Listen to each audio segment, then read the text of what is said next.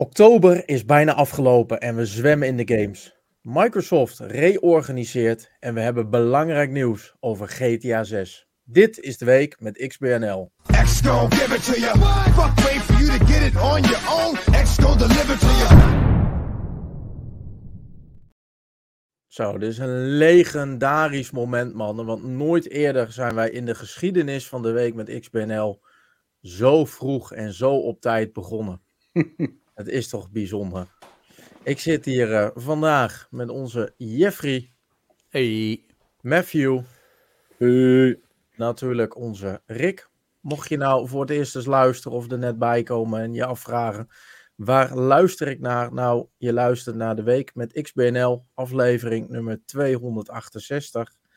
Wij uh, horen eigenlijk bij de website www.xboxnederland.nl jouw plek om te wezen als jij op zoek bent naar eigenlijk alles wat met de Xbox te maken heeft. Of dat nou reviews zijn, nieuwtjes of je Xbox loopt vast en je wil eens weten hoe je dat kan fixen, dan uh, ben je ook van harte welkom. We hebben daarnaast een, eh, een hele leuke Discord waar we lekker discussiëren en elkaar elke dag uh, even goede morgen wensen. Sinds kort is er een, een nieuwe hype bijgekomen dat we daarbij ook gifjes van koffie versturen. Dus wil jij daar ook lekker aan meedoen? Wees hartstikke welkom hey mannen, wij gaan even gauw beginnen. Want afgelopen week was de Xbox Partner Preview. Uh, eigenlijk de eerste in zijn soort vanuit uh, Microsoft, waarin zij uh, een aantal third-party titels hebben aangekondigd. Die gaan we niet helemaal van A tot Z met jullie nu doornemen. Dat komt doordat we afgelopen week een XBNL kletspraat hebben opgenomen. Waarbij we eigenlijk alles wel een beetje hebben doorgenomen. Maar Jeffrey en onze Matthew waren daar niet bij. Dus Matthew, zou jij mij in het kort eens kunnen vertellen welke twee games jij eruit uh, vond springen en welk cijfer jij deze showcase zou geven? Oh, poeh, dat is een hele goeie. Uh, nou ja, ik denk even kijken, als ik er snel twee games uit moet pikken, dan zou ik kiezen voor Still Wakes the Deep. Um, dat is, even kijken, voor zover ik het een beetje kan zien, is het een uh, walking simulator horror game, denk ik. Ja. Um, even kijken. En de andere die ik zou kiezen, dat zou.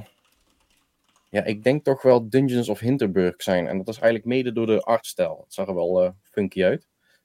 Dus dat. Uh... Ja, en al met al, ik bedoel, het, is, uh, het was een relatief kort maar krachtige show. Ik denk. Zou het een 7,5 en 8 geven? Wat, wat, wat, vond je van het format dan, Matthew? Want kijk, we, hè, we hebben natuurlijk. Uh, nou ja, we hebben af en toe de showcases. Die zijn één of twee keer in het jaar. En dat zijn natuurlijk echt de, de klappers waar we alle first-party games voorbij zien komen. Het lijkt erop, zeg maar, ja, nu ze ook meer dan 30 studio's hebben, dat die shows die zaten al propvol. En die gaan alleen maar voller zijn. Dus ze moeten nu naar alternatieven, ook voor een samenwerkingspartner. Zo zie ik een beetje dit concept van de Xbox uh, Partner Preview. En daar was afgelopen keer in ieder geval de aftrap van. Maar denk jij, is dit een concept waarvan je zegt, nou ja, weet je, doe dat maar lekker ieder kwartaal, want dit is wel leuk en informatief en het geeft een, een mooie blik in de toekomst? Of eh, zou je er dan toch iets meer van verwachten? Uh, nou ja, ik moet zeggen, ik vond het eigenlijk gewoon prima. Ik bedoel, het, was een half uurtje, dus dat is meer dan lang genoeg naar mijn mening. Uh, het is straight to the point. Ik bedoel, ze laten gewoon zien van uh, gewoon updates over aankomende games. Dus, en, ja, kijk, als je het een beetje moet bekijken hoe, uh, nou zeggen we bijvoorbeeld PlayStation het doet of Nintendo het doet. Het is eigenlijk een beetje een soortgelijke, maar korte introductie toch naar games die niet van hun afkomen. Ja, ik vind, ja, het mag voor mij gewoon blijven. Het mag voor mij gewoon vaker komen. Ik bedoel, uh, ik hou ervan. Dus gewoon even gewoon kleine mini-updates in een half uur vorm. Van ja. games die niet first party zijn.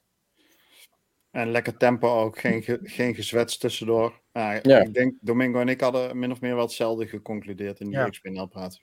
Ja, ja, je ziet ook heel duidelijk dat ze het format gewoon eigenlijk van de week met XPNL hebben afgekeken. Want als er één format is wat goed is om uh, snel en concreet door dingen heen te gaan, dan zijn wij dat natuurlijk wel. Hey, en, uh... Onze twee minuten review, zeg maar. Ja, ze, ze hadden nog uh, Nielsen Tune gevraagd, maar die hadden we afgewimpeld, hè? Ja, ja, ja, ja, ja, ja. ja.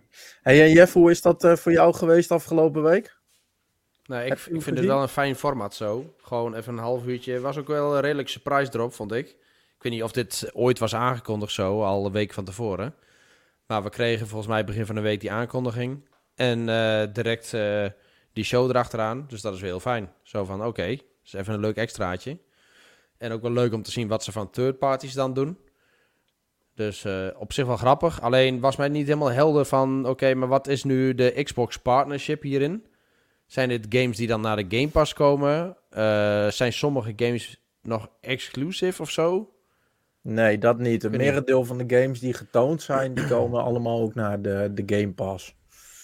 Um, ik weet niet of ze allemaal naar de Game Pass komen, want we hadden bijvoorbeeld Metal Gear Solid Snake Eater ertussen zitten, de remake, en daar stond geen Game Pass logo bij. Dus ik heb het vermoeden dat ze niet allemaal uh, naar de Game Pass komen. Ja. Maar ik vond het wel grappig om te zien hoor. Gewoon uh, leuke nieuwe dingen. Uh, ook die Like a Dragon. Ik ben geen Like a Dragon speler, maar dit is wel zo anders weer. Dat het volgens mij is het wel ja. voor die hè, mensen die in dat, een beetje in dat wereldje zitten, is dit wel gewoon lekker verfrissend weer. Ja. En uh, Still Wakes the Deep was natuurlijk wel leuk. Um, Spirit of the North 2, blijkbaar. Ik heb nog nooit van Spirit of the North überhaupt gehoord. Maar ik vond dat heel grappig uitzien. Um, maar ik vond de grote verrasser, vond ik echt de finals. Ik had het totaal niet verwacht. En het leek me echt zo'n gaaf concept. Het is natuurlijk super flashy en voor uh, ja, toch wat meer de, de 15, 16-jarigen misschien onder ons. De snelle uh, Call of Duty spelers en, en Titanfall-achtige vibes en zo. Maar um, ja, ik vond dit wel uh, super gaaf. Gewoon qua concept, ook gewoon direct zo opgezet. Ik zal eens even kijken, de finals. Ja, ik pak hem um, al Paar ah, ik kijk. Komt ja. Goed. Nee, dus uh, een super gaaf concept. Het zag er echt super fancy uit. Gewoon echt top-notch uh, productiekwaliteit. En uh, ik denk dat dit helemaal plat gespeeld gaat worden. Ja. Ja, ja, dit zou natuurlijk ook een hele uh, grote e-sports game kunnen worden. Hè? Als je kijkt naar de gameplay en het stukje samenwerken wat erin uh, centraal staat. Dus ja, ik ben heel benieuwd naar die game. Nee, maar dit heeft echt alles, alles wat, uh, wat, wat de game een succes moet maken. Alles ja. zit erin. Ja. ja, een dikke graphics, jongen. dit, ja. um, alles kan kapot, hè. Dus dat ziet er natuurlijk gewoon ja, vooral heel physics, ja, dat uit. is super vet. ja. Dit is eigenlijk wat Crackdown misschien had moeten zijn. ja, en het leent zich heel erg voor uh, cosmetics en zo, dat. Ja, ja, absoluut. En dat in een arena, ja, dat is ook wel gaaf. Weet je, dit, dit is ook hoe Call of Duty, hoe e-sports eigenlijk bekeken wordt. En nu is het echt, ja, het is nog steeds virtueel natuurlijk, maar het fysiek zo opgezet dat ja. je gewoon echt, het, het is gewoon een spel ook, hè. En zo wordt het ook gewoon geprofileerd. Ja. Niet alsof je naar een nep uh, wereld, uh, Tweede Wereldoorlog spelletje zit te kijken. Ja. Maar hebben jullie je hebt ook geen commentator bij nodig, want die fluistert de hele tijd in je oor wat er allemaal gebeurt. Dus dat is ook ja. wel uh, vet gedaan. Ja. Maar hebben jullie hem al gespeeld, jongens? Want hij is al te downloaden, want hij is nu een soort van open beta. Of nu niet een soort van, hij is in een open beta vanaf vandaag. Ik heb hem wel al gedownload, maar nog niet gespeeld. Hebben jullie er al naar gekeken? Nee, ik heb hem nee. nog niet, niet, ook nog niet gedownload. Dus Helaas nog niet. Misschien moeten we dat vanavond even doen. Ik weet ook niet of dit echt mijn type game is. Ik vind er wel echt super gaaf uitzien. Maar ik vrees dat ik gewoon veel te traag ben uh, in de tussentijd voor, voor deze games. Ja. Maar het concept is... Uh, ja, volgens mij is het echt super... Ja, ook gewoon dat filmpje en het in elkaar is gemonteerd. Super strak, man. Ja, ja. gaaf. Hey, en als uh, afsluiter, Jeff, welke cijfer zou jij deze showcase geven? Um, nou, ik denk een 8. Ik vind het, het format wel fijn zo. Ik vond de games wel redelijk verfrissend. Het, groot, het gros van de games was niet voor mij.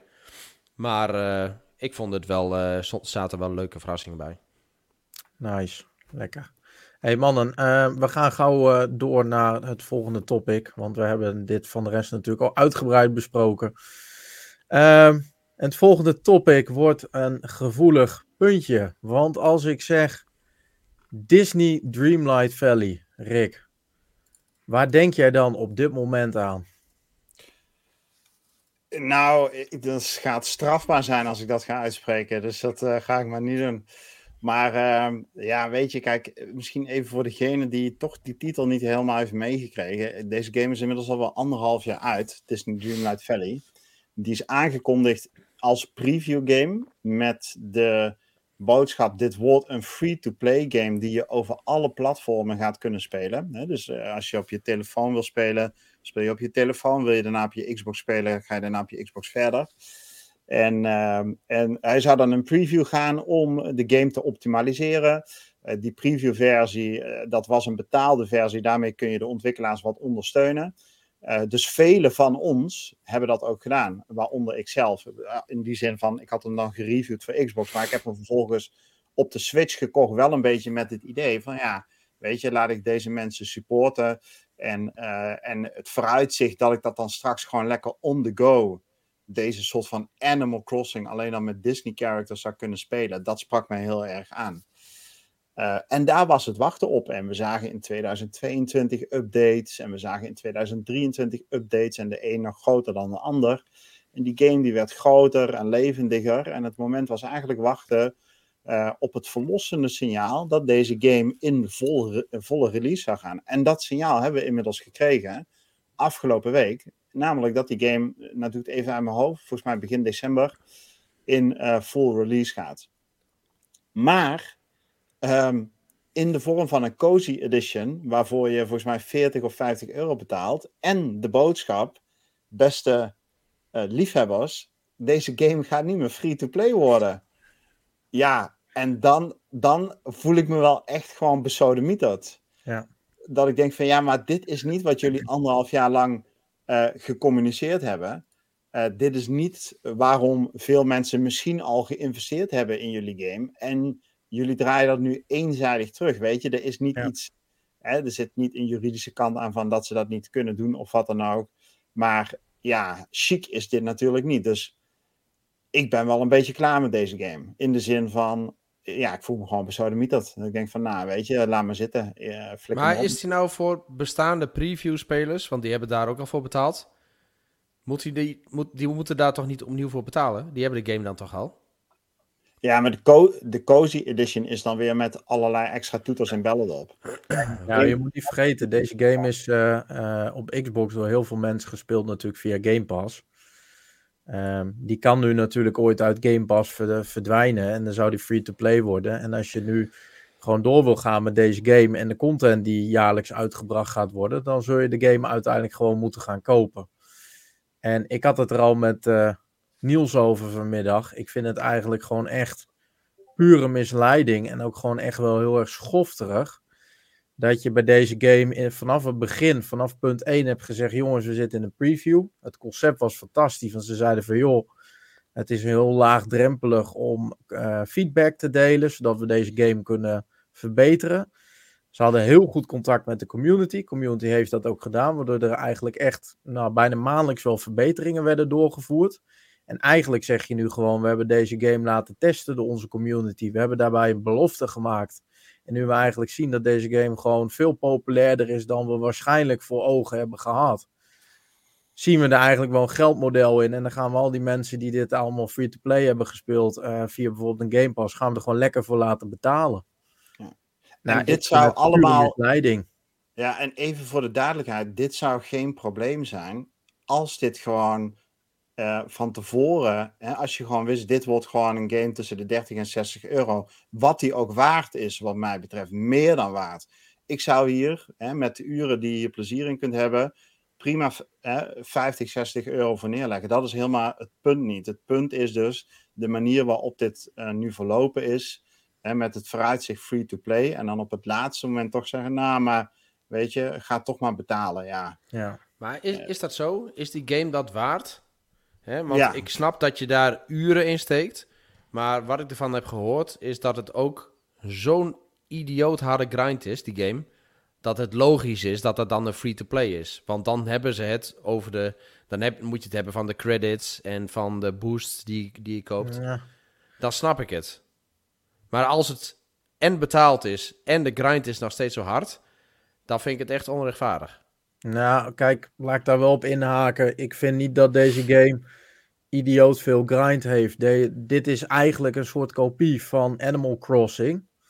Ja. Uh, maar dan met Disney figuurtjes erin. En bij Animal Crossing, even voor je beeldvorming, daar ga je dan aan de slag met uh, vriendjes worden met de bewoners. Net als in deze game. Dan ga je aan de slag met het vangen van alle vissen om in een museum te brengen. Samen met het vinden van en het opgraven van fossielen. En daar ben je ook zo, mits je niet met tijd gaat lopen klooien, ben je ook al heel snel twee, drie jaar verder. Dus ik denk niet dat de grind in deze game heel anders is dan bijvoorbeeld een Animal Crossing.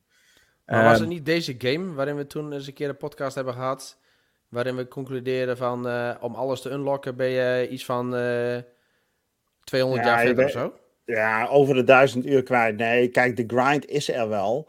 Maar de kwaliteit is ook voldoende, weet je. Je hebt het hier wel over Disney-characters, hè. Dus Mickey Mouse, Donald Duck, ze worden allemaal onderdeel van jouw vallei. Je, hebt daar, eh, eh, je hebt daar zoveel interactie mee als dat je zelf wil. Er zitten dialogen in, er zitten cutscenes in. Uh, dit is wel kwaliteit. En daarnaast is die grindy. En daarvan zeg je wel, denk ik terecht, van nou ja, die grind, die kun je oplossen door in-game items te kopen. Hè? Dus dan eh, kun je bepaalde uh, processen wat versnellen. En dat doe je natuurlijk wat makkelijker bij een free-to-play game. Maar nu heb je dus inderdaad wel twee economische systemen naast elkaar. Namelijk een volle prijs voor de game. En daarnaast allerlei in-game uh, currency die je kunt kopen. En dat is natuurlijk niet chic. En dat zou beter passen bij een free-to-play game. Maar dat neemt niet weg dat als je dat toch even los van elkaar ziet dat deze game qua kwaliteit, wat mij betreft, nog steeds wel gewoon tussen de 30 en 60 euro waarde is. In ieder geval voor mij persoonlijk. Gewoon super onhandig gecommuniceerd dus. Ja, ja. ja. Ik zit te denken, misschien heel ver gezocht, maar ehm, we hebben natuurlijk ook sinds een paar maanden nu Disney Speedstorm, die ook free-to-play zou uh, worden en die dat wel daadwerkelijk is geworden. Zou er niet wellicht gedacht zijn van, god, die game die is zo dusdanig tegengevallen en die heeft ons zo dusdanig veel geld gekost dat we denken van joh, weet je, we gaan proberen om dat op deze manier via Dreamlight Valley weer terug te krijgen. Ja. Nou, ja, het is echt verschrikkelijk, want dit is Disney en bij Disney denken wij al heel gauw aan wat Rick net uh, aangaf, al die cute Disney figuren. Maar Disney is gewoon echt een megacorporatie natuurlijk, ja. die gerund wordt door stakeholders of shareholders. En daar is het heel simpel. Ik bedoel, dit is, het is een project voor zoveel jaar en dat moet gewoon mega veel geld opleveren. Ja. En dan is gewoon, net, hè, we hebben... zijn, mensen welwillend om, om dat aan te gaan? En daar wordt gewoon de afweging gemaakt. Dus dat is de elasticiteitscoëfficiënt, zo heet dat in de economie. Mhm. Dat is, hoe ver kun je mensen trekken dat ze geen afscheid nemen van je dienst of van je product, maar wel willend zijn om geld eh, te betalen. Nou, dat, dat wordt nu opgerekt hiermee. Ja. ja. Ja, het is natuurlijk niet alleen Disney, het is ook nog eens een bedrijf Gameloft. Ja. Wat natuurlijk ook echt uh, behoorlijk controversieel is uh, als het gaat om uh, centjes verdienen. Nee, die zijn heel goed in. Ja. Ja, ja goed. Ik, ik had, we hadden net vanavond de Elemental gekeken of zoiets, de nieuwe Disney film. Of oh, Element... ja. leuk. Ja. Okay. En uh, terwijl de kids aan het kijken waren, was ik even aan het zoeken van wat voor studio heeft dat nou gemaakt. En dan zag ik ook dat de productiekosten 200 miljoen waren, of 198 miljoen. En de opbrengsten nu al meer dan 460 miljoen. dus uh, dit soort bedragen gaat dat over, hè? Dus je gewoon een tekenfilm, hè, Domingo? Ja. Gewoon een, ja. Gewoon een, ja, gewoon een tekenfilm. Daarom ga ik naar de bios voor een animatiefilm, ja, precies. Ja, ja maar het is jouw schuld dit, dat ze, dat ze zoveel verdienen. Maar... Um, Moeten wij bij deze dan de chat ook maar gaan vertellen dat wij vanaf uh, volgende week ook niet meer free to watch zijn? Wij worden ook een uh, elasticiteitscoëfficiënt. Ja, ik vrees dat als wij uh, onze dienst betaald gaan aanbieden, dat we helemaal geen kijkers meer overhouden. nou, maar oh, wacht even. De Domingo heeft net wel in de intro GTA genoemd.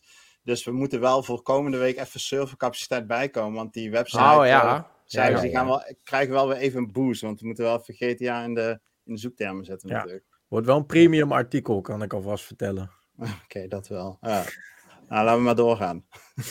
Ja, zullen we doen? Zullen we maar gewoon uh, gelijk door met het uh, nieuws in twee minuten dan? Ja, go for it. Nou, laten we dat doen.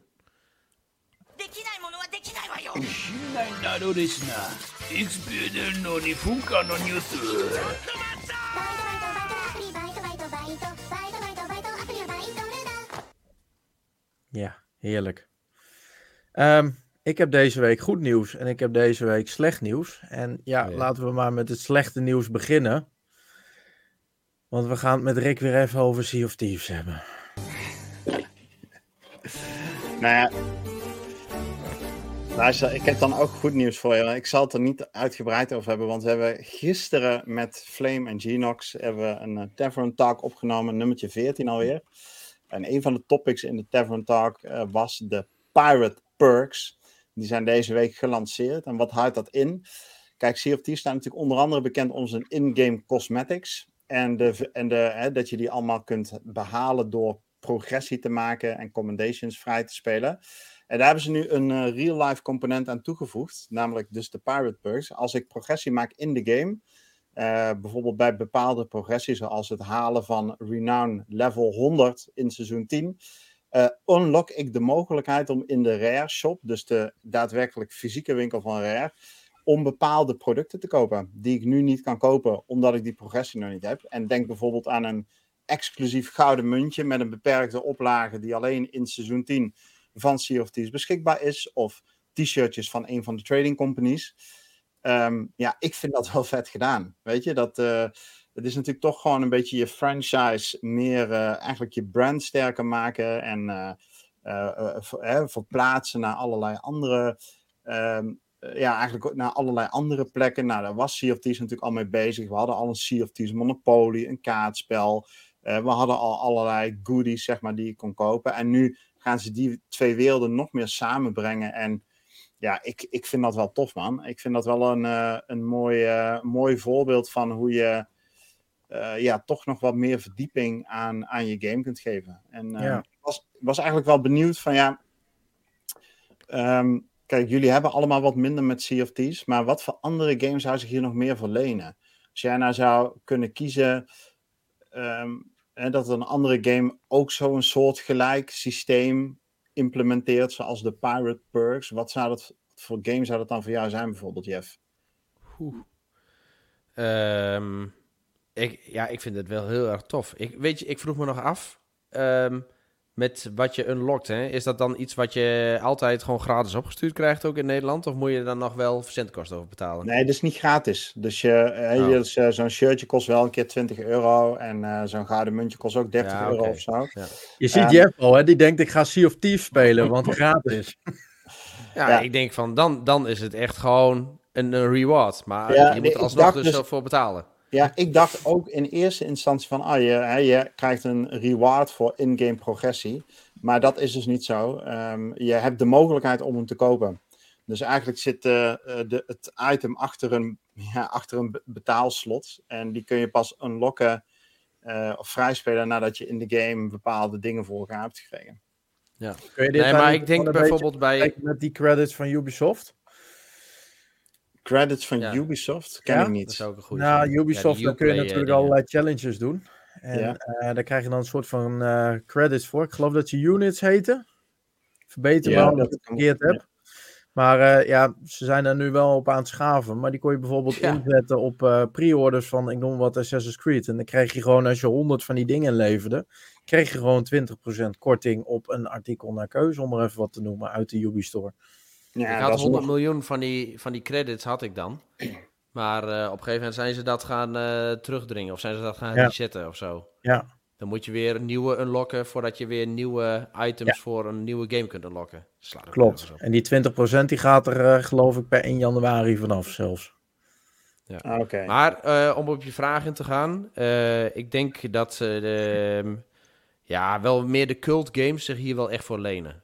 Dus uh, Cyberpunk bijvoorbeeld.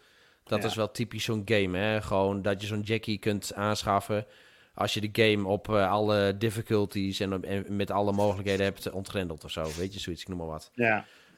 Of, ja, en je uh, moet het dan ook echt uitdagend maken. Weet je, je moet wel het gevoel hebben van ja, je hebt echt iets exclusiefs in handen. En ik vind dat nu in die Pirate Perks programma, de, kijk, iedereen kan dit halen. Dus uh, nou, lijkt me mooi om mee te beginnen, om er aandacht voor te genereren. Maar uiteindelijk zou ik wel een soort van gelaagdheid daarin willen dat je uh, hè, later maar bijvoorbeeld maar van honderd van die muntjes zijn. Hè? En dat jij, uh, hè, zo, bijvoorbeeld zoals bij Diablo, niet helemaal hetzelfde, maar hè, de eerste duizend spelers die op hardcore level 100 gehaald hebben, die zijn vereeuwigd op een steen. Nou, de eerste zoveel spelers in Sea of Thieves die dit in de game voltooid hebben, die hebben de mogelijkheid om dit in de store te kopen. En daar zijn er maar honderd van in oplagen. Ik noem maar wat. Ja. Hè, laten maar, uh, dat, dat, dan maakt het ook exclusief. En uh, nou goed, ze hebben nu een mooi begin. Dus, uh, ja, maar ik, ik vind het idee van je doet iets in-game en het, het wordt iets fysieks, dat vind ik wel, wel een gaaf idee. Ja. Ik denk dat zo'n game studio, die zou ook uh, die zou ook bijvoorbeeld kunnen zeggen van uh, uh, iedereen die bepaalde achievement haalt in de game, dus een soort van Pirate Legend plus plus, gewoon weet je wat, level 100 of zo en op alle mogelijkheden alle achievements unlocked, dat die bijvoorbeeld opgeschreven wordt in een of andere, op een of andere wall daar in de studio. Ja. ja. Dat je game tag daar wordt opgeschreven. Ja. Volgens mij proberen wij hetzelfde reactie tegelijkertijd uit te lichten, Rick. Ja, dat klopt. zegt, ik vind het van Rick wel knap hoe je telkens zegt, ik hou het kort. En dan gaat het alsnog 15 minuten over Sea of Thieves. Ja, die ene keer dat het 15 minuten over Sea of Thieves ging, hè, waar nog even op terugkomen. Maar ik ga deze, ik ga, ik ga deze eh, even, door. Maar ik, heb ik ga hem even inkopen voor jou. Uh... Hoe denk jij dat de community überhaupt kans maakt om een van die gelimiteerde muntjes dan te kopen als jij zo idioot veel tijd in die game hebt zitten dat je die hele store al leeg hebt gekocht. Ja, maar eh, luister, ik, ik echt ben niets bij wat sommige van die gasten bij ons uh, aan tijd in Thieves steken. Zo'n Genox, uh, Flame, uh, Spartan de laatste tijd. Ja, die gasten die factor 10 aan aantal uren die, die ik erin heb zitten. Ik, ik zit op 1500. Hier, ja, maar misschien, Douwe. misschien, qua misschien qua tijd niet. Maar ik weet wel zeker dat jij die hele store al hebt leeggekocht. En dat de Sea of Thieves branded bestelbusjes al richting Apeldoorn rijden nu. Kijk, hier ze komen ook allemaal ineens even naar voren in de chat. Hè? ja. Spencer, Genox. Oh, oh, oh. Oké jongens, we gaan, uh, we gaan gauw uh, verder. Want we hebben vandaag een spookrenner in ons midden. Matthew, wat kun je ons vertellen over uh, Ghost Runner 2? Nou, uh, ja, Ghost Runners 2 is nou pas net uitgekomen. En uh, zoals gewoonlijk, wat doen de meeste games, de meeste developers, die geven gewoon eventjes mooi even een roadmap van DLC die eraan komt. Uh, nou ja, in dit geval is dat dus bij Ghost Runners is dat dus niet anders. ze hebben nou ook meerdere edities schijnbaar. ze hebben een Brutal Edition waar alles in zit. Waarbij je ook 48 uur eerder toegang krijgt. En nog cosmetics krijgt en dergelijke. Maar ze hebben dus eigenlijk al bekendgemaakt van wat er dus in de pijplijn zit voor de komende uh, maanden. In principe het komend jaar. Um, zo is er, als het goed is, sprake van dat er dit jaar nog een of andere. Uh, in december nog een pack uit moet komen. In februari moet een pack uitkomen. In juni moet een pack uitkomen.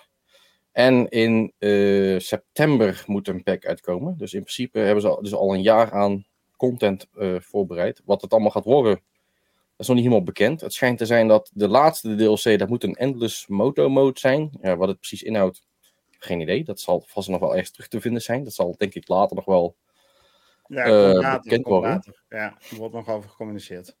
Ja, dus uh, ja, zodoende. Dus in principe ben je sowieso tot volgend jaar december, kun je dus wel verwachten dat er wel het een en ander aan content binnen gaat druppelen. Nice. Hey, en even voor uh, de kijkers en luisteraars in het kort die dit niet kennen, want ik heb er zelf ook 0,0 ervaring mee. Wat is dit voor game? Ja, is, uh, kijk, hoe moet je dat uitleggen? Dat is, uh, ja, het is een beetje een fast-paced cyberpunk-stijl. Um, ja, speedrunning. platformer, slasher. platformer, ja. ja, ja bedoel, ja, kijk, Rick, eh, Rick heeft hem uh, mogen previewen op de Gamescom zelf. Uh, ja. En dat is, dat is ook uh, terug te vinden op onze site toevallig. Nee, dat, dat is het wat jij eigenlijk alle woorden die je net zegt. Het is, je zit in first person en je ramt door levels heen. En die levels die zijn genadeloos. Je wordt beschoten, je wordt door ninjas aangevallen. Um, je weet niet welke kant je op moet, dus je moet manieren. Ja, je weet wel welk kant je op moet, maar niet hoe je daar moet komen. dus platformen is een heel belangrijk aspect. Eh, naast parcours en uh, keiharde actie. Deze game ziet er zo ontzettend bruut uit en speelt zo verschrikkelijk lekker. Maar je gaat wel even, nou wat was het Jeff, in een half uur? Was ik 50 keer doodgegaan of iets dergelijks? Ja. Um, en dat, uh, daar was ik zeker geen uitzondering op. Um, dit, dus dit is een hardcore game. Uh, ja, dus de, wie, wie vindt dit tof? Ja, een beetje de mensen die ook houden van die Souls-achtige games. Uh, of van uh, hele snelle uh, hack en slashers. Dus dan kom je eigenlijk alleen uit bij jou en bij Dimas. nou, en Matthew, ik denk dat dit uh, ook wel wat... Uh, toch maar dit, het is wel een game, daar zit zo'n flow in. Als je eenmaal, eenmaal start met die game, dan hou ik niet op. Ja, ja dat, dat is precies zo. Hoe ik het in ieder geval in dat half uur, drie kwartier uh, in Keulen ervaren heb. Maar goed, ja, Dimas is, uh, is hem aan het reviewen. Dus um, ja, we horen er volgende week meer over. Misschien dat Matthew ook nog wat uh, eventueel speelt. Um, ja, kunnen we daar ook nog wat van horen? Maybe. Maybe. we gaan het zien. Hey, gaan we gauw verder naar het uh, volgende nieuwtje. En ik weet niet of onze Jeffrey ondertussen ook even een, een trailertje erbij kan pakken. Want er komt een tv-show van Fallout aan. En uh, die is nou eigenlijk al een paar maanden geleden is die aangekondigd. Wordt namelijk gemaakt door uh, Prime van het welbekende Amazon Prime. En die tv-show heeft nu ook een release datum. Namelijk 12 april 2024. En dan ben ik wel eens benieuwd. Hè? We hebben natuurlijk afgelopen jaren het succes gehad van uh, die andere serie gebaseerd op een uh, game, The Last of Us. Um, ik word hier wel uh, enthousiast van als dit goed wordt uitgevoerd. Maar zitten jullie hierop te wachten, mannen? Ik weet niet waar ik van moet verwachten eigenlijk. is dat nu 4 december of is dit nu 12 april? 12 april. Zijn nu? 12 april, oké. Okay. Ja. Nou ja, ik, ik, vraag me echt af, uh, wat, wat, wat, wordt de, wat wordt de vibe? Dus gaan we een beetje de Fallout, het comedy-achtige, gaan we dat een beetje terugzien? Of wordt het echt een hele serieuze, post-apocalyptische, diepe, duistere drama? Daar ben ik een beetje ja. benieuwd naar. Ja. Ja, kunnen jullie je nog uh, het uh, Bethesda-lek herinneren van een maand geleden ongeveer? Uh, in de rechtszaak Activision Blizzard Microsoft. Dat een van Microsoft's advocaten had per ongeluk 100 pagina's aan documenten uh, voor het uh, publiek openbaar gezet, terwijl die geredacteerd moesten zijn. Um, en in die documenten hebben we ook de launch-list voor de komende jaren gezien. En daar stond tussen Fallout 3 Remake met als release datum fiscale jaar 2023-2024. Ik denk dat uh, dit hand in hand gaat. Zoals je nu ook, hè, met af, als we terugkijken naar afgelopen jaren, dan hebben we uh, natuurlijk uh, een verfilming of een animatieserie van Cuphead gezien. Rondom die periode kwam er nieuwe content uit in de vorm van de Delicious Last Course. En we hebben datzelfde van The Last of Us gezien. We hebben dat van Halo gezien het rijtje wordt alsmaar groter van games die een verhaal vertellen en dat dan vervolgens ook op de beeldbuis in, de, in, de, in de vorm van een serie of een film uh, vertolken. Ja. Ik denk uh, dat Bethesda uh, ditzelfde gaat doen. Nou, we in ieder geval, we weten zeker dat er een Fallout-serie eh, komt. en ik denk dus dat ze dat gaan. Ik hoop in ieder geval dat ze dat gaan combineren met de release van Fallout 3 Remake die we dus gezien hebben als een titel waaraan gewerkt wordt in die gelekte documenten. Ben benieuwd. Zouden jullie daarop zitten te wachten? Want dan zou het dus een Fallout 3 vibe zijn en niet per se een, een komische stijl. Zoals Jeff net terecht ook opmerkte van ja, daar zit ik ook niet echt op te wachten. Ja, ik weet het, het is wel een, uh, een gameserie die wel serieus mag zijn, wat mij betreft. En uh, ik denk dat het leuk zou zijn als jij als kijker wordt meegenomen vanaf het moment dat je begint in, in de kluis, hè, de zo bekende Volt, die in de eerste aflevering open gaat, waarna je eigenlijk een hoofdpersoon volgt die op stap gaat door die wereld en alles begint te ontdekken en te verkennen. Waarbij je wellicht ook flashbacks krijgt naar die hè, jaren 50 vibes die je ook uit de game ziet. Tenminste, zo zou ik het aanpakken. Mm-hmm. Ik weet niet hoe Matthew dat ziet. Ja, weet je, is, ik, ik zit een beetje in dubio. Ik moet gewoon eigenlijk gewoon meer weten. Want uh, kijk, als ze gewoon dicht bij bepaalde source material blijven, dus uh, zoals hoe de games in principe zijn en ervaren worden, dan zou ik het op zich niet erg vinden. Uh, maar als je gaat kijken, net zoals bijvoorbeeld wat ze met de Halo-serie hebben gedaan, dat is gewoon ja, ja dat, dat wil je niet. Tenminste, dat wil ik niet, zal, zal ik het zo zeggen. Dat wijkt ja. gewoon te ver af, dat wil een te erg eigen ding doen. En dat is gewoon jammer van zo'n IP. En kijk, als je dan kijkt bijvoorbeeld naar zo'n serie als The Last of Us, dat is dan wel eentje die heel dicht bij de source material is gebleven. En ja, dat kijkt gewoon, als je gewoon een fan bent van de serie, dan kijkt dat super lekker weg. Dus ik hoop... Dat was gewoon een van de beste series van de afgelopen jaren. Ja, ik, als je gaat kijken naar uh, gebaseerd op games, dan is dat wel echt een van de beste. En dat is gewoon iets waar ze best uh, van mogen afkijken, weet je wel. Van, hey, oké, gewoon lekker dicht bij die source material blijven. En we gaan daar gewoon iets moois mee maken. En niet allemaal uh, uh, directors erop zetten die allemaal een eigen spin willen geven aan het verhaal. Want dat werkt gewoon niet. Ja. Nee. ja. Ja, eens. Nee, het moet wel. Ja, en anders trek je een ander publiek. Hè. Je weet niet of ze dan met die Halo-serie bijvoorbeeld andere mensen Ehm, ja, weten hebben, ja, aan zich hebben weten te binden die misschien wat minder met die game hebben. Maar goed, ik denk dat vanuit ons perspectief wil je gewoon een vertolking zien van de game waar je zo ontzettend veel tijd en uh, verbondenheid mee gevoeld hebt. Tenminste, zo, zo sta ik erin. En ik vond The Last of Us, vind ik by far, nou de Cuphead animatieserie vond ik ook erg goed, maar The Last of Us serie vond ik by far echt de allerbeste. En überhaupt een van de beste series die ik de afgelopen jaren gezien heb. Even, ook als je het lostrekt van, uh, van de liefde voor gaming. Ja, eens. Ja, weet je wat ik er knap aan de Last of Us vond? En dat is ook het laatste, dan gaan we gauw weer door. Um, ik heb die games drie keer uitgespeeld, van begin tot eind. Je weet, als je gaat kijken voor het eerst naar de serie, wat er gaat komen. En toch krijg je bij bepaalde momenten even zonder spoilers koude rillingen, omdat je zo benieuwd bent. Hoe gaan ze dit in beeld brengen? Ja, ja precies. Wordt afwachten, dat, uh, maar er komt in ieder geval een leuke serie aan. Ja. Gaan wij gauw verder, want Microsoft, zeiden we eerder al, is aan het reorganiseren. Matthew, wat gaan ze doen? Nou, uh, ja, het, het, er wordt nogal wat met hoofden geschoven. Uh, zo is het schijnbaar dat uh, Matt Booty, die krijgt nou promotie. En uh, Sarah Bond, die krijgt ook een promotie. Uh, Matt Booty, die gaat, van wat ik het zo in principe heb begrepen, gaat hij nou een, ja, hoe noemen we dat? Een, een, een, een, overkoepelende organisatie bijhouden, wat onder Microsoft valt. En daar zit dus ook ZeniMax en Bethesda bij. Um, nou zat ik wel even te denken, want toen ik het las, dan dacht ik bij mijn eigen van, wil dat zeggen dat ze dan nou wel een beter gaan opletten van wat ZeniMax en Bethesda gaan doen, zodat niet bijvoorbeeld nog een redval situatie voorbij kan komen. Um, van dat ze dat misschien hopelijk beter... Volgens mij uh, bleef dat een eigen uitgeverij ook, dat. Ja, oké, maar ik bedoel, als hij, als, als hij daar uh, ja, het moet overzien, zeg maar, dan ga ik er ook wel vanuit, zeg maar, dat uh, van hun uit wel wat sturing kan komen. Of in ieder geval meer assistentie. Ja, oké, dat, dat ze er wat dichter op gaan zitten. Ja. Ja.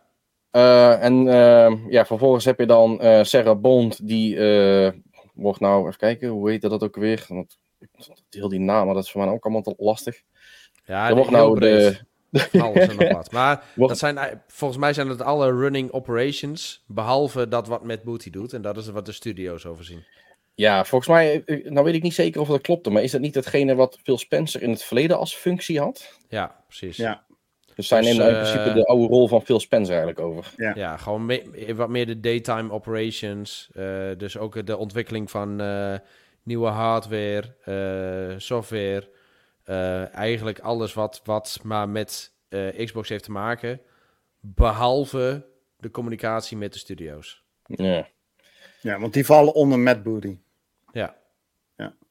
Hey, betekent ja. dat dan ook dat Matt Booty dan ook de rol van um, uh, Major Nelson over gaat nemen qua contact naar de community toe? Of is dat nog niet bekend? Nee, dat is helemaal los. Dat is marketing. Dat is helemaal PR. los daarvan. Ja. Oké. Okay. Ja, dat is, dat is Aaron uh, Greenberg. Zijn ja, afdeling. Oh, die zie ik trouwens niet terug, inderdaad. Ja. Nee. nee, er was geloof ik ook nog iemand weggegaan, toch? Bekende naam? Nou ja, bekend. Voor mij is hij niet bekend. Maar uh, de Chief Marketing Officer, uh, Chris Caposella, Cela, ja. Die, uh, ja, die gaat naar, uh, na 32 jaar bij Microsoft gewerkt hebben, gaat hij er met, uh, mee stoppen. Die zet een stap terug. Ehm, ik heb wel gelezen dat hij, als het goed is, nog het komende jaar nog twee vervangers, ehm, ja, als het ware, inwerkt. Om die een beetje verder in hun rol te krijgen. Ik weet alleen eventjes de namen niet. die heb ik zo even niet bij de hand. Um, maar ja, dus uh, ja, die gaat ermee stoppen. Die, die had schijnbaar wel aangegeven dat hij heel blij was met uh, alles wat hij heeft mogen meemaken en mee mogen doen met, bij uh, Microsoft. Met, met andere woorden, dat het tegenwoordig ook een cloud gaming en een AI powerhouse is geworden. Dus, maar, maar voor de rest, ja. Even een, een side note, hè. dan ben je dus een bedrijf van 2000 miljard, of weet ik veel wat Microsoft waard is. En dan doe je dus echt al een substantiële reorganisatie. En dan kom je met een halfbakken flowchart aan, waar je een bachelorstudent nog geen genadezesje voor zou geven, toch? Ik bedoel, kijk hoe dit eruit ziet, man. Ja, maar volgens mij is dit nog niet eens door Microsoft zelf gepubliceerd.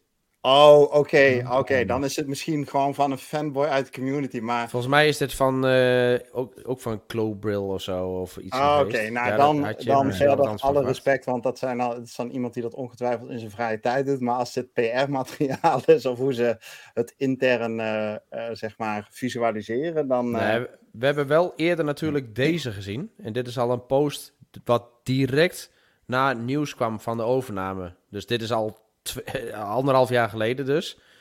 Waarin we dus wel zagen van, hey, hoe gaat dat nieuwe leadership eh, team eruit zien? Dus dit was al uh, de eerste aanleg daartoe. En volgens mij hebben ze hier wel wat in lopen schaven nog. Want uh, dit is niet hoe het er nu uitziet. Nee, dat klopt. Nee. Ik ben ja, wel dat gaat natuurlijk in het nieuwe jaar nog een keer veranderen. Omdat uh, Kotick natuurlijk straks er ook nog vandoor gaat bij ja. januari. Dus er zal er ook ongetwijfeld weer doorgeschoven worden. Waarbij er ook wel weer wat wat nieuwe gezichten bij komen. Dus dat wordt ongetwijfeld vervolgd. Ja, maar ik denk wel dat en Cinemax en dat uh, eh, ABK, dat dat wel losse divisies blijven. Met hun eigen uh, eh, CEO's of hun eigen directeuren. Die daar oh gewoon weer over gaan. Ja. Wat trouwens ook nog wel een interessant feitje is, even tussendoor. Is dat als, ja, laatste uh, jongens, dan gaan we gauw door. Als Kotick weggaat, dan, dan heb je bijna alleen nog maar vrouwen aan de top.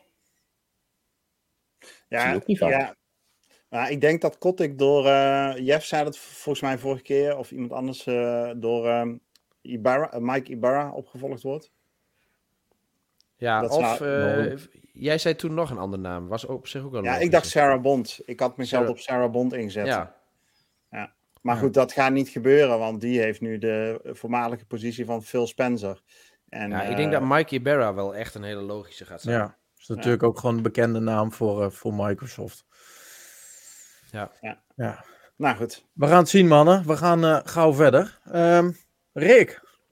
Ja. Final Fantasy 14. Werd natuurlijk recent uh, aangekondigd. En jij hebt daar meer nieuws over. Vertel. Ja, die game is natuurlijk uh, tien jaar in preview geweest op de PlayStation. Free-to-play of premium? in uh, preview, hè? Dus de beta gedraaid op de PlayStation om nu in 2024 full release op de Xbox uit te kunnen brengen in goede staat van dienst. En um, nou goed, dat, dat is wel een aardverschuiving geweest, denk ik, omdat het, uh, ja, voordat Microsoft dat heeft kunnen regelen. Maar dat is geregeld. En uh, dat betekent dus ook dat we binnenkort met een open beta aan de slag kunnen gaan. Want uh, nou, het betekent op het moment dat deze game voor Xbox beschikbaar komt, dat de spelersaantallen flink zullen oplopen. En dus moeten die servers goed getest gaan worden.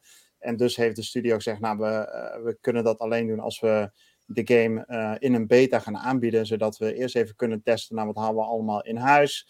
Hoe uh, hè, is onze poort, is die geslaagd? Waar moet er nog aan getweakt worden? Die beta die start vanaf de derde week van januari 2024. Exacte datum heb ik even niet paraat. En die zal in ieder geval tot en met eind februari duren.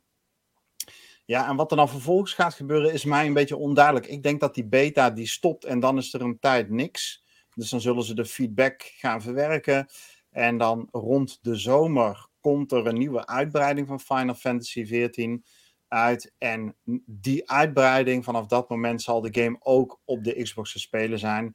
Dus ja, dat zal E3-periode zijn dat die uitkomt, juni, juli ongeveer. En of er dan tussen eind februari en juni, juli nog een keer een beta komt, ik, kan ik me wel iets bij voorstellen. Maar daar hebben ze nog niet over gecommuniceerd.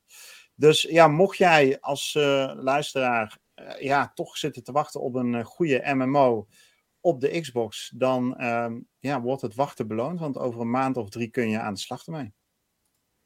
Nice. Dankjewel, Rick. Yes. Dan gaan we naar het laatste nieuwtje van uh, het nieuws in twee minuten. Wat we ongeveer nu in 20 minuten doen. En ik had hem al gezegd, GTA 6 nieuws. En eigenlijk gaat er geen week voorbij, jongens, dat er geen nieuws is over GTA 6. En het ik is heb, nieuws ook. Er is ook daadwerkelijk een klein beetje nieuws. Ik heb vorige week nog heel erg hard gelachen met uh, Rick, geloof ik. Want toen zei ik nog van, joh, weet je, ik heb een nieuwtje, maar ik weet niet of we die erin moeten gooien. Ik ga hem er nu in gooien, omdat hij gewoon echt te bizar voor woorden is. Want uh, begin deze maand werd uh, voor GTA Online een, uh, een nieuwe update aangekondigd. Wat alles te maken had met Halloween. En dan zagen we twee characters voor een, een volle maan staan. En je zag op de achtergrond de borden van Vinnywood. En je zag die characters zag je zo staan dat je alleen de V en de I zag. Oftewel GTA 6. Nou komt dat leuke dingetje. Er waren een aantal mensen bij geweest, waaronder astrologen. Die hadden uh, de stand van de maan uitgelezen. En die hadden op die manier, dachten zij, dat zij wisten wat de release datum van uh, GTA 6 zou worden. Nou ja, uh, of dat zo is, dat moet natuurlijk nog blijken. Ik heb ook niet helemaal meer scherp welke datums allemaal werden genoemd. Want het waren er meerdere. Maar het gerucht gaat dat dit jaar nog een trailer wordt uitgebracht voor GTA 6.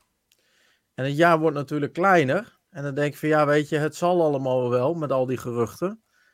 Maar Metacritic gooide afgelopen week opeens de productpagina van GTA 6 online.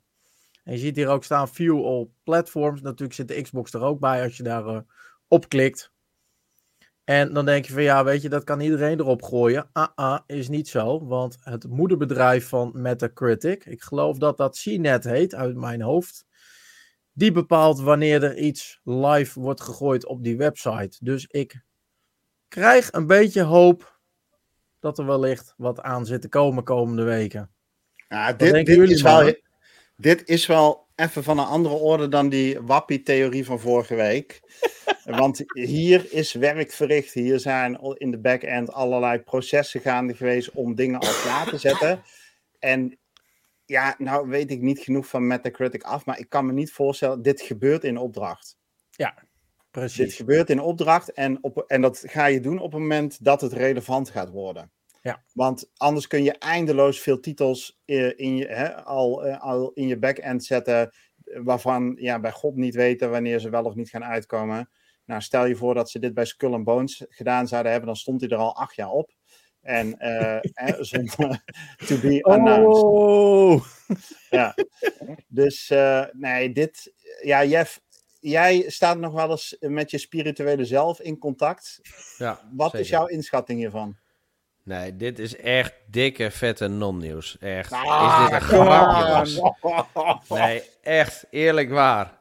Dit is gewoon Metacritic die denkt van... Oh, GTA, GTA 6 komt er een keer aan. Laten we die pagina's een keer uh, in de lucht gaan gooien. Hij heeft echt... Net alsof die twee bedrijven met elkaar praten. En dat Metacritic... Ja, GTA 6, weet je, is, is, is zo'n game met zo'n NDA en alles. Uh, en het is allemaal zo privé. Dat zij even kunnen bepalen wanneer ze iets online gooien. Of wanneer, wanneer GTA 6 uh, uh, iets gaat doen. Nee joh, houd toch op. Oké, Jeffrey, jij hebt jaren geleden voor mij een weddenschap verloren. Ik zal vanwege het trauma niet oprakelen waar het over ging. Nee, Assassin's Creed. Ik wil met jou een weddenschap. Uh, ja, ja, inderdaad. Assassin's Creed Origins. Ja, en jij gaat nu zeggen dat GTA 6 gaat afspelen in Egypte. Nee, nee. nee, dat ga ik niet zeggen. Maar ik jou, maak met jou een weddenschap bij deze. Oké. Ik zeg dat er dit jaar nog een trailer komt voor GTA 6. Dus dat wil ja. zeggen voor 1 januari 2024. Als die komt, krijg ik van jou een Xbox giftcard van 20 euro. Komt die niet, heb jij hem te pakken op 1 januari. Deal? Afges afgesproken. Bij deze staat hij. Ja. En de hele chat is hiervan uh, getuige. Ja.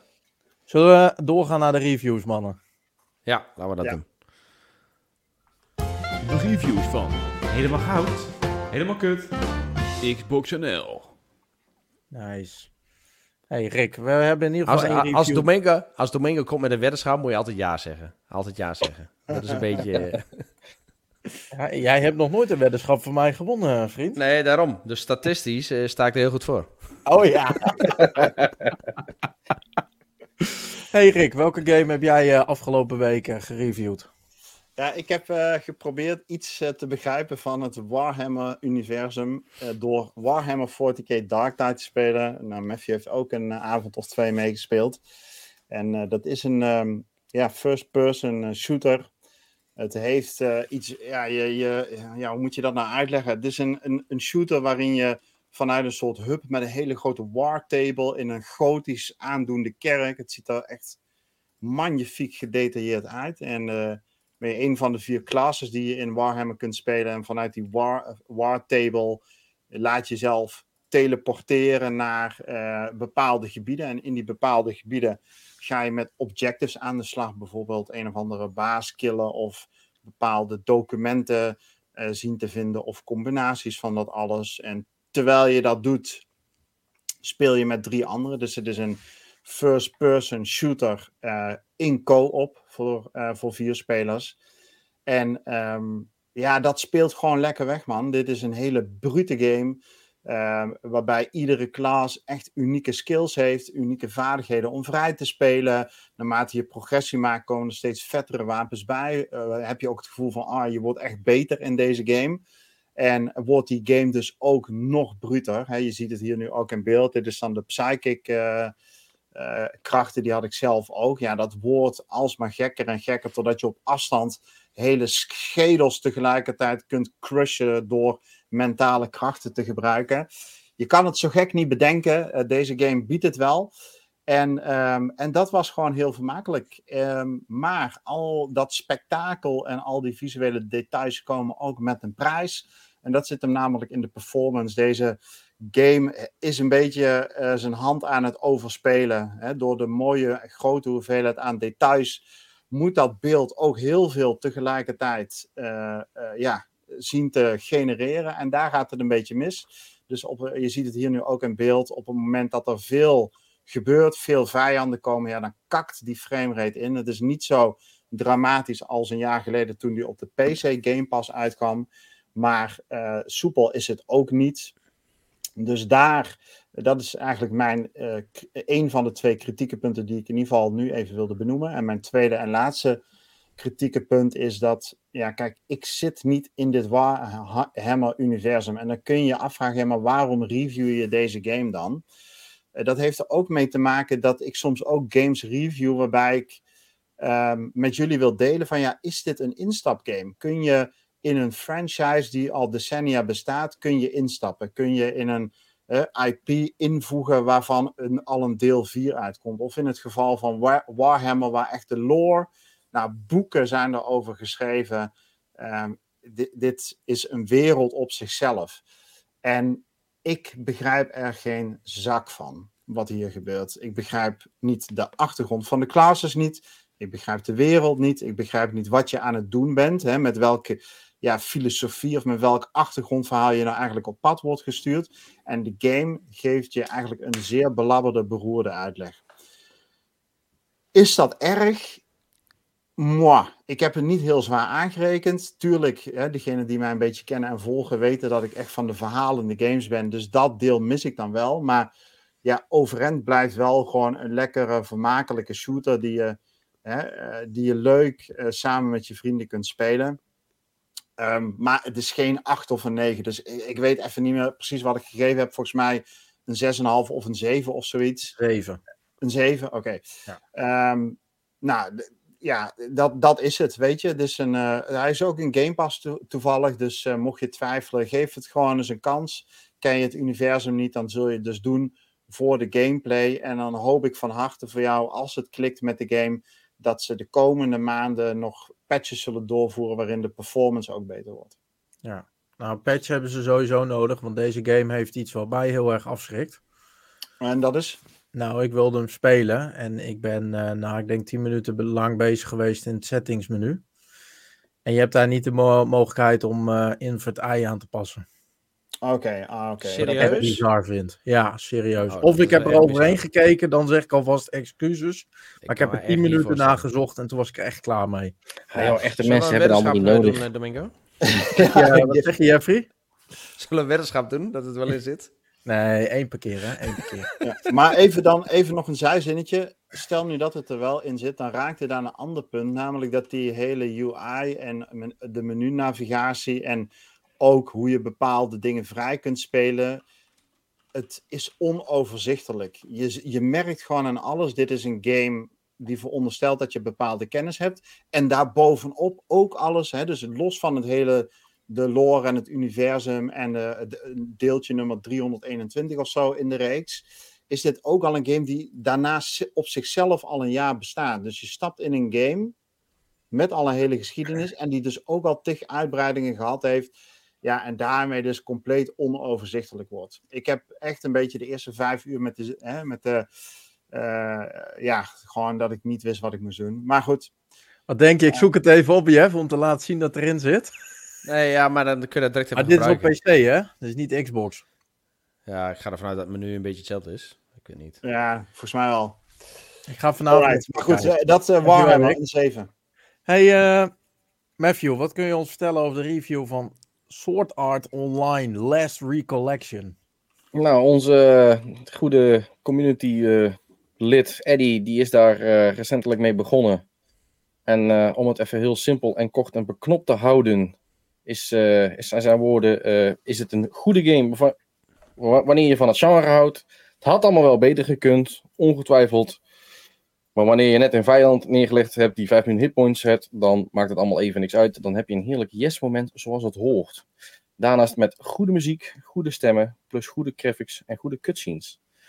Um, ja, nou, ik, ik moet zeggen, ik kan me er eigenlijk wel in vinden. Ik bedoel, uh, anime RPG's, dat is sowieso altijd wat leuk. Um, nou ja, hij heeft dan ook als pluspunten uitgebreide anime RPG, de nodige diepgang in de gevechtsmechanics, voice acting en muziek is top, mooie graphics in de cutscenes.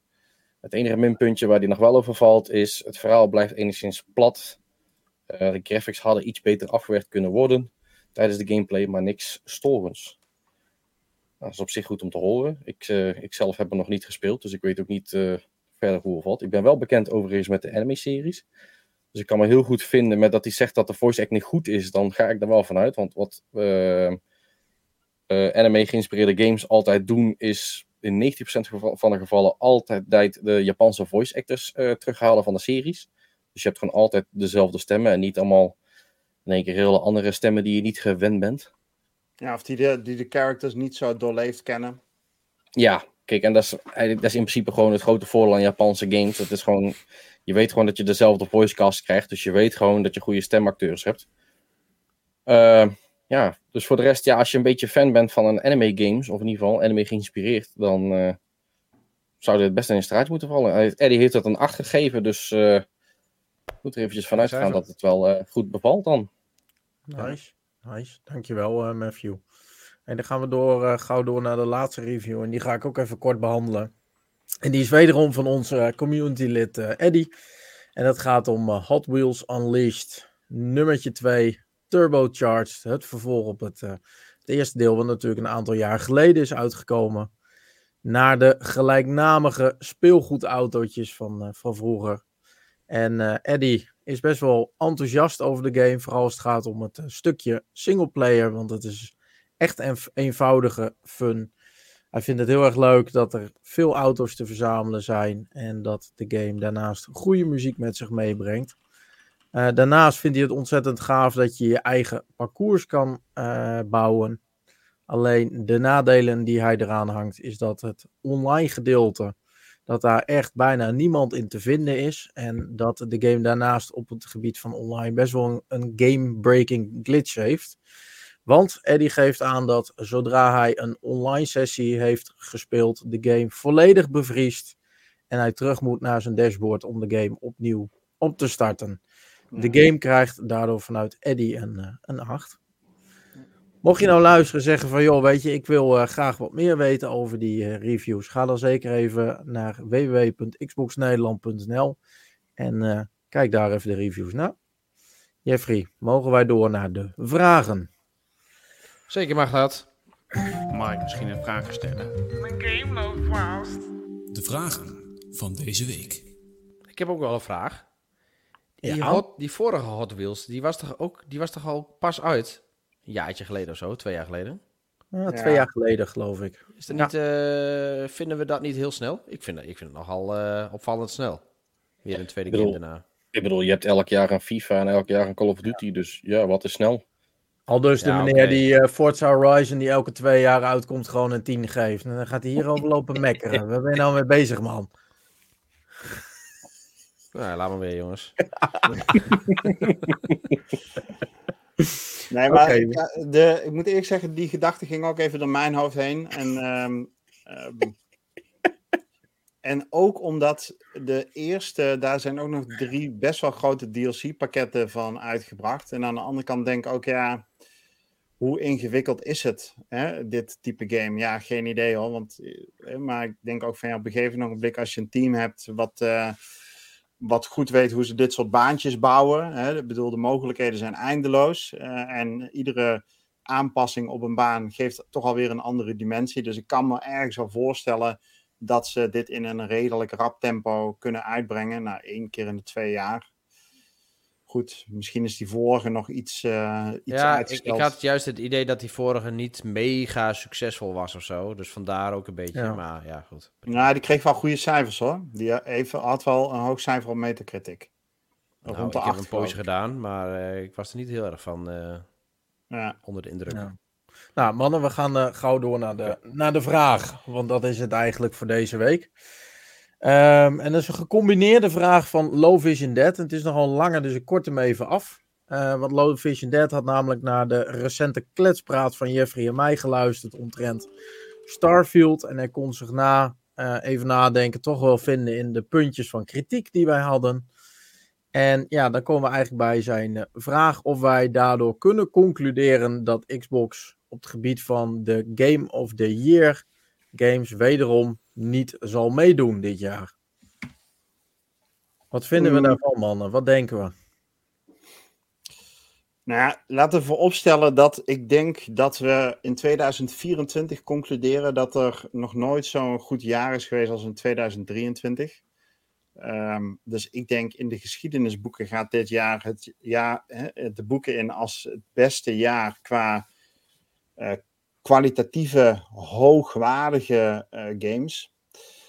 Um, dat gezegd hebbende, hebben we afgelopen week onder andere de nominaties gezien voor de Golden Joystick Award. En er stonden vier titels uit de Xbox Game Studios op. Als je Diablo meetelt daarbij. Dus dan heb ik het over Diablo, Hi-Fi ja, Rush, ja. Starfield.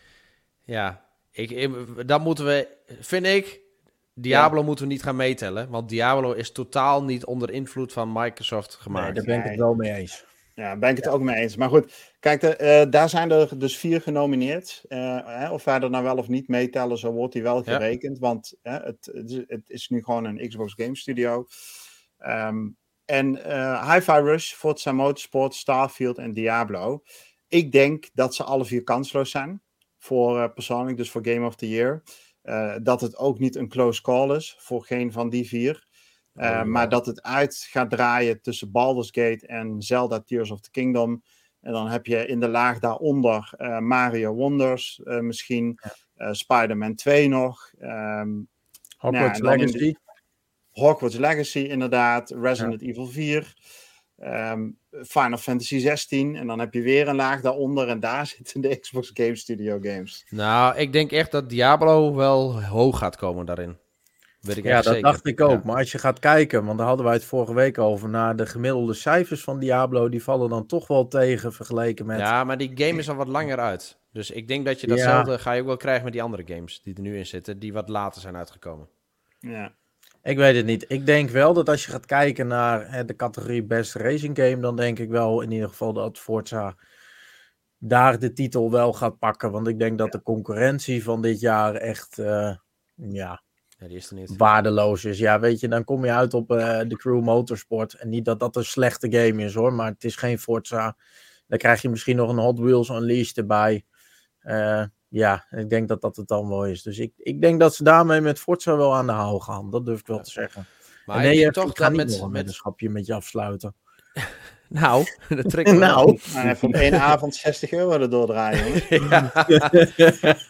ik denk dat uh, Starfield toch ook sowieso, hè, Starfield zal toch wel een beetje een cult game gaan worden. Als we dat achteraf gaan bekijken. Dat is een beetje mijn verwachting. Hè, over vier, vijf jaar. Starfield wordt maar doorontwikkeld. Mods, uh, komen special editions uit. Komen HD-graphics komen eruit. Ik denk dat dat wel gaat gebeuren. Dus dat is typisch Bethesda. Dus dat we dat gaan zien. Dus wat dat betreft is Starfield, wat het nu is, al een best wel een aardig begin.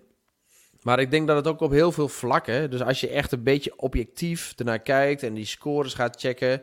En je gaat, uh, je gaat alles bij elkaar afwegen. Dus de soundtrack en de, de, de, dat? de, de filmscore, de cinematics, uh, de art direction. Weet je, al dat soort dingen. Story. Als je dat allemaal bij elkaar optelt, denk ik niet dat, dat uh, Starfield kansloos is. Hmm. Nou, laten we trouwens even niet vergeten, dat zegt Dimas natuurlijk ook heel terecht in de chat. Er is natuurlijk sinds vandaag nog een uh, contender uitgekomen die het op dit moment op het eerste oog ook ontzettend goed doet. En dat is natuurlijk uh, Alan Wake 2. Dus ik denk dat die ook nog inderdaad wel mee gaat doen. Ja.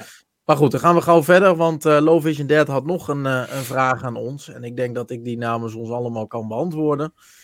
Want Ten slotte, het einde van het jaar nadert. Welke titels kijken jullie nog naar uit die voor het eind van het jaar nog de critics van hun stoel kunnen blazen? Nou, als ik kijk naar ons als Xbox-platform, dan zeg ik uh, drie woorden: Baldur's Gate 3. Meens, ik denk GTA 6. Ik denk dat hij nog wel uitkomt dit jaar. En dat hij alle critics van verder gaan blazen. dat denk ik. Ja, met Skull and Bones. Rick, wat denk jij? Uh, de critics echt van hun stoel afblazen. Boah, nou, dat weet ik niet of. Um, Baldur's Gate reken ik eigenlijk al gewoon als een game die al uitgekomen is. Ik denk niet dat er nog een game is die dit jaar uitkomt, die echt de critics onverblaast. Ik denk zelf wel, als Baldur's Gate uitkomt nog dit jaar, wat waarschijnlijk zo is, dan ga ik daar zeker van genieten. Dus die staat heel hoog op mijn lijst. En ik ben stiekem ook wel benieuwd naar Avatar, um, Frontiers of Pandora. Ehm, maar die, daarvan verwacht ik niet dat dat een mind-blowing game gaat worden met 9 en 10. Nee. Dat is wel de enige die nog misschien kans gaat maken. Als het exceptioneel goed is uitgevoerd. Ja, ja maar, maar ja, het is Ubisoft, dus ja. ja. Wat denk jij, Matthew? Precies. Ja, dat is een goeie. Ehm, ik, ik had net een game in gedachten, maar ik ben even kwijt hoe die heet. Dus even, snel, even, even heel kort even spieken.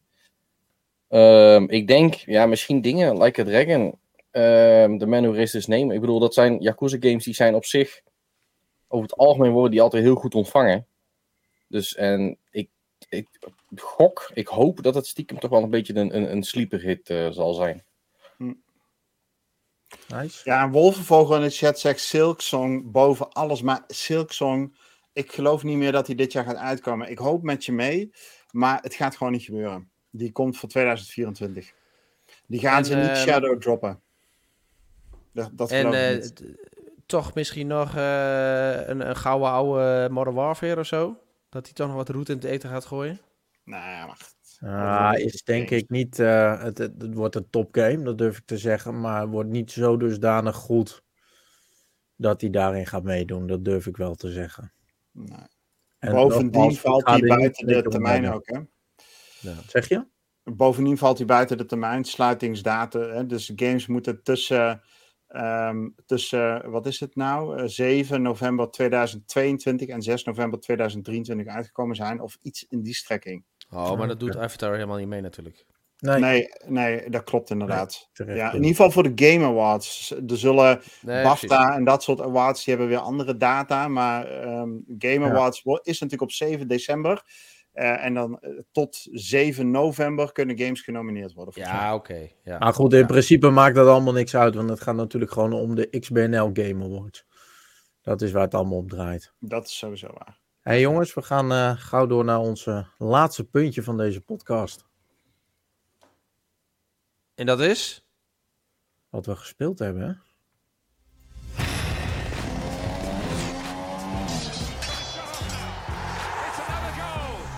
Ja, ik wil even zeker weten dat wij het over hetzelfde hadden. Ik had toch eigenlijk wel gehoopt dat jij na uh, ongeveer 4, 5 jaar en 268 uh, afleveringen de volgorde wel een beetje in je hoofd had. Nee, nee, nee, nee, nee.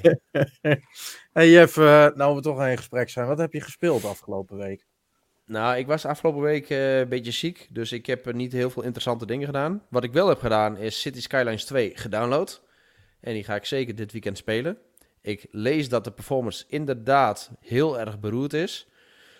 Uh, dus dan ga ik maar even proberen. Kijken of ik dat nog een beetje aan de praat kan, kan krijgen op mijn bakkie. En uh, voor de rest heb ik voornamelijk Diablo gedaan. Dus gewoon een beetje hersens uit en monsters slayen. Nice. Dat waren ze? Dat waren ze, ja. Matthew, hoe zag jouw game week eruit? Nou, de mijne was eigenlijk best rustig. Ik heb uh, maandag heb ik volgens mij uh, Spider-Man Miles Morales uitgespeeld. Um, ik heb een klein beginnetje gemaakt aan Spider-Man 2. En ik uh, ben langzaam maar zeker ben ik die, die laatste Jedi game aan het spelen. Um, ik ben de titel even kwijt. Fallen Order. Dat is een ja, Fallen Order. Maar um, ja, daar ben ik dus nou ook langzaam aan mee bezig. Gezien nou de, de performance van die game eindelijk fatsoenlijk loopt. En ik dus geen last meer heb van de, de irritante uh, frame drops en uh, pop-ins en weet ik wel voor onzin dat uh, die game allemaal al had. Even tussendoor, het is Jedi Survivor. Fallen ja, Order Jedi Survivor. Ja, ik oh, zit altijd in wel die Oh, oké. Ik, ik, zit altijd in de wacht met die titels. Maar dat kon, ja, ik, ik heb niet zoveel met Star Wars, dus dat onthoud ik allemaal niet. dus, maar ja, daar ben ik dus nou mee bezig. En die game die loopt nou gelukkig gewoon fatsoenlijk. Dus het is nou fijn om erin te spelen. Dus ik ga het nu eindelijk uitspelen. Hoop ik. Nice. En dat was het eigenlijk wel. Lekker. Hey Rick, hoe uh, zag jouw game weer week eruit? En veel verschillende dingen gespeeld, maar laat ik het bij eentje houden. En dat is dat ik uh, helemaal gedoken ben in Spider-Man 2 die ook uitgespeeld heb en daar enorm van genoten heb. De game had wel hier en daar wat bugs. Nou, daar hebben we ook wat plaatjes van gedeeld natuurlijk. Jij ook, Domingo.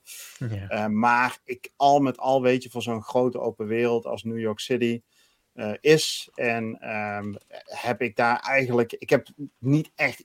Ik heb één keer de game helemaal opnieuw moeten opstarten, omdat ik in, uh, in een of ander gebouw vast zat. zat ik in het fundament ergens vast. Maar verder uh, niks game breakings. En dan wat dan overblijft is natuurlijk gewoon een game die er fantastisch uitziet. Met een super mooie open wereld en een echt fantastisch verhaal. Ik heb echt super van genoten. Dus uh, nee, ik heb me hier uh, 20 uur mee vermaakt. En ik ben nu begonnen met Mop-Up. Dus een van de weinige games op PlayStation waarvan ik denk, nou, die ga ik wel um, voor, de voor de. Wat is het nou? Platinum. ja, de Platinum Trophy, inderdaad.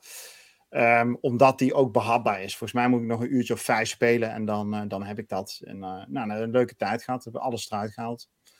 En uh, ja, dus dat. En verder gewoon wat avondje met de Jeff Diablo gedaan. Avondje Sea of Thieves gedaan. ja, gewoon lekker gevarieerd. Het was een relaxte week. Lekker mannen. Nou, dan sluit ik hem af. Ik heb wat minder gegamed dan normaal afgelopen week beetje druk geweest met andere dingen. Maar ik heb wel wat games gespeeld. Onder andere, ja, en dan ga ik even naar Nintendo Super Mario Wonder. Heb ik met uh, Curious Moves uh, in Couch Co-op gespeeld. Ontzettend leuke game. Ik dacht in uh, eerste instantie, joh, dan gaan we weer met een Mario game. Maar ja, er worden best wel wat vernieuwingen gebracht die uitdaging weten te bieden en weten te, te vernieuwen. Hè. Je kan weer in allerlei nieuwe poppetjes transformeren. Zo heb je bijvoorbeeld een olifantje wat met water kan, uh, kan spetteren. En nou ja, dat werkt gewoon fantastisch als je dat in, in co-op doet. Dus leuke game, echt enthousiast over. Ik heb heel, heel eventjes Spider-Man 2 gedaan.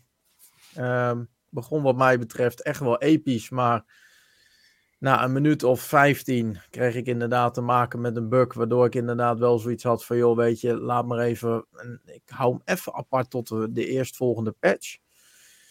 Um, en daarnaast, ja, een beetje Diablo gedaan, een beetje EA Sports FC24 gedaan en ik heb daarnaast ook nog eens drie review games op uh, de plank liggen, waar uh, komende week een uh, review van zal uh, verschijnen. En nou uh, scheelt het dat ik sinds vandaag vakantie heb. Dus ik heb wat meer game tijd straks. Lekker man. Dus dat waren ze.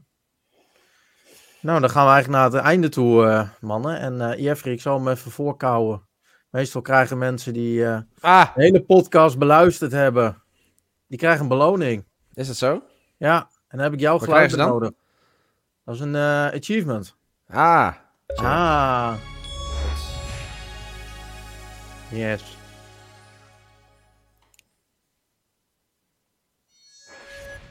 Nou, Dankjewel, Jeffrey.